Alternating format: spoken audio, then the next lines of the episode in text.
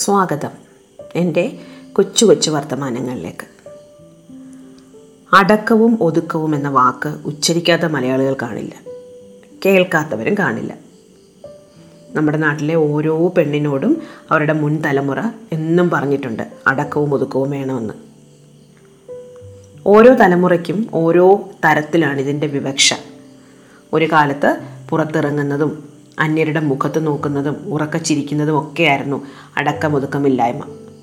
പിന്നൊരു തലമുറയ്ക്ക് സൈക്കിൾ ചവിട്ടുന്നതും വണ്ടി ഓടിക്കുന്നതും ആൺ സുഹൃത്തുക്കളോട് മിണ്ടുന്നതും കാലിന്മേൽ കാൽ കയറ്റിയിരിക്കുന്നതും ഒക്കെയാണ് അടക്കമൊതുക്കമില്ലായ്മ. ആ കാലമൊക്കെ മാറി. ഒരിക്കൽ ഞാൻ എന്റെ വിദ്യാർത്ഥിനികളോട് അടക്കവും ഒതുക്കവും വേണം എന്ന് പറഞ്ഞപ്പോൾ അവരെന്നോട് കലഹിച്ചു. അവരെന്നോട് ചോദിച്ചത് ഞങ്ങൾ പെൺകുട്ടികൾക്ക് മാത്രം മതിയോ അടക്കവും ഒതുക്കവും? ആൺകുട്ടികൾക്ക് വേണ്ടേ? ഞാൻ അവരോട് പറഞ്ഞു പെൺകുട്ടികൾക്ക് അടക്കവും ഒതുക്കവും വേണം എന്ന് ഞാൻ നിങ്ങളോട് പറഞ്ഞില്ല.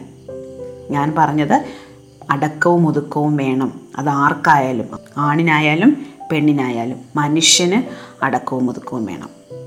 ആണുങ്ങൾ അടക്കവും ഒതുക്കവും കാണിക്കുന്നില്ല എന്നത് പെൺകുട്ടികൾ അടക്കവും ഒതുക്കവും കാണിക്കാത്തതിന് ഉള്ള ഒരു ന്യായീകരണമല്ല.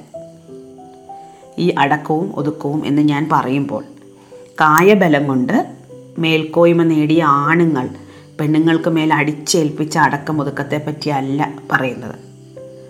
ആ വാക്കൊന്ന് ശ്രദ്ധിക്കൂ. അടക്കവും ഒതുക്കവും. അതിൽ തന്നെയുണ്ട് അതിന്റെ അർത്ഥം. അടക്കുക ഒതുക്കുക.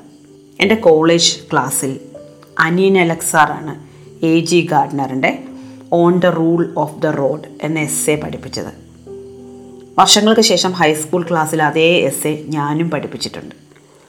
ഞാനത് വളരെ ആസ്വദിച്ച് ഒരുപാട് ഉദാഹരണങ്ങളോടെ വിശദീകരിച്ച് സമയമൊക്കെ എടുത്ത് ആണ് പഠിപ്പിച്ചിട്ടുള്ളത്.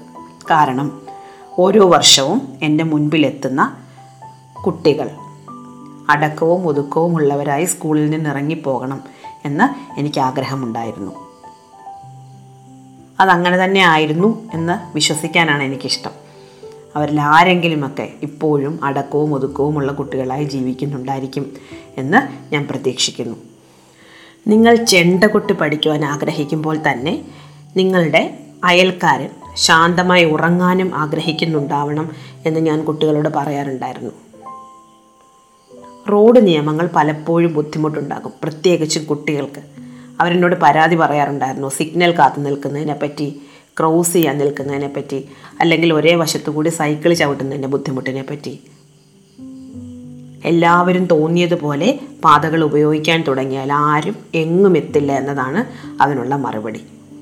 എല്ലാവരെയും കരുതാൻ വേണ്ടിയാണ് നാം ചില നിയമങ്ങൾ അനുസരിക്കുന്നത്.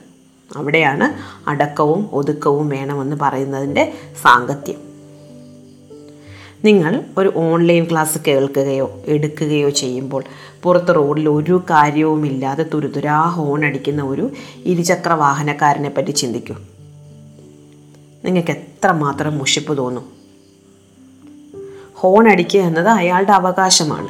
എന്നതുപോലെ തന്നെയാണ് ക്ലാസ് അറ്റൻഡ് ചെയ്യുക അല്ലെങ്കിൽ ക്ലാസ് എടുക്കുക എന്നുള്ള നിങ്ങളുടെ അവകാശം അല്ലേ? എന്റെ വീടാണ്. എന്റെ വീട്ടിൽ ഞാൻ ബഹളം വയ്ക്കും എന്ന് പറയുമ്പോൾ അടുത്ത വീട്ടിൽ ഒരു ചെറിയ കുഞ്ഞോ പ്രായമായ ആളോ പഠിക്കുന്ന ഒരു കുട്ടിയോ ഒക്കെ ഉണ്ടോ എന്നുകൂടി ഒന്ന് ആലോചിക്കണം. നിങ്ങൾ അർദ്ധരാത്രി വരെ ടി വിയോ കമ്പ്യൂട്ടറോ ഉപയോഗിച്ചിരിക്കുമ്പോൾ കുടുംബാംഗങ്ങളുടെ ഉറക്കമോ സന്തോഷമോ കെടുത്തുന്നുണ്ടോ എന്നുകൂടി ഒന്ന് ആലോചിക്കണം.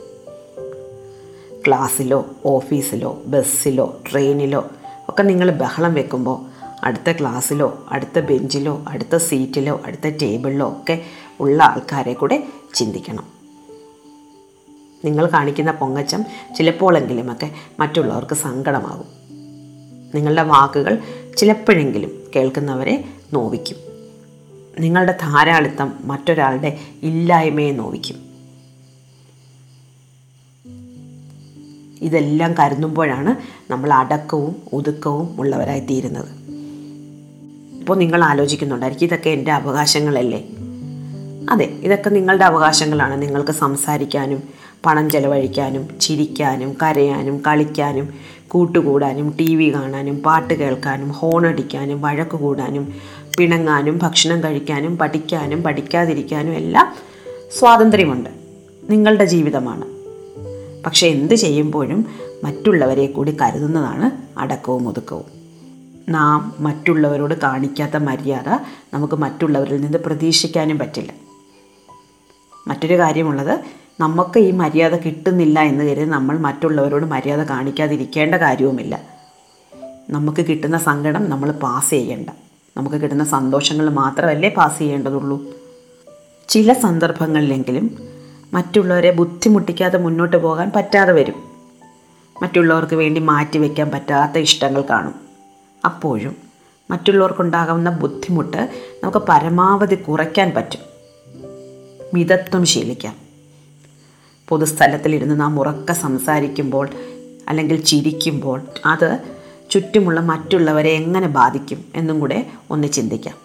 ഒരിക്കൽ എന്റെ ഒരു സഹപ്രവർത്തക തന്റെ കുടുംബത്തിൽ ഒരാൾക്ക് പെട്ടെന്ന് അസുഖമായിട്ട് വീട്ടിലേക്ക് പോകുമ്പോൾ ട്രെയിനിൽ അടുത്തിരുന്ന് ബഹളം വെച്ച കുറേ ചെറുപ്പക്കാർ എത്രമാത്രം അലോസരവും സങ്കടവും ഉണ്ടാക്കി എന്നോട് ഒരിക്കൽ പറയുകയുണ്ടായി.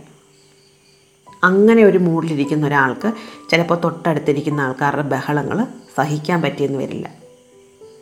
അസുഖമായി കിടക്കുന്നവരെ ചെറിയ കുഞ്ഞുങ്ങളെ ദുഃഖവും ദാരിദ്ര്യവും അനുഭവിക്കുന്നവരെ പ്രാർത്ഥിക്കുന്നവരെ തിരക്കുള്ളവരെ പരീക്ഷയ്ക്ക് പഠിക്കുന്നവരെ വളരെയധികം ശ്രദ്ധ വേണ്ട ജോലി ചെയ്യുന്നവരെ നൈറ്റ് ഡ്യൂട്ടി കഴിഞ്ഞ് വന്നവരെ റെസ്റ്റ് എടുക്കുന്നവരെ ഒക്കെ നമ്മൾ കരുതണം. അതായത് ചെണ്ട കൊട്ട് പഠിക്കാം. പക്ഷേ അത് അടച്ചിട്ട മുറിയിലോ മറ്റുള്ളവർക്ക് ഏറ്റവും ബുദ്ധിമുട്ട് കുറഞ്ഞ സമയത്തോ അല്ലെങ്കിൽ ഏതെങ്കിലും ഒഴിഞ്ഞ സ്ഥലത്തോ ആവുന്നതായിരിക്കും അഭികാമ്യം. അതിനാണ് അടക്കവും ഒതുക്കവും എന്ന് പറയുന്നത്. അതാണ് എല്ലാ മനുഷ്യനും വേണ്ട അടക്കവും ഒതുക്കവും. നിർത്തട്ടെ. നന്ദി. നമസ്കാരം.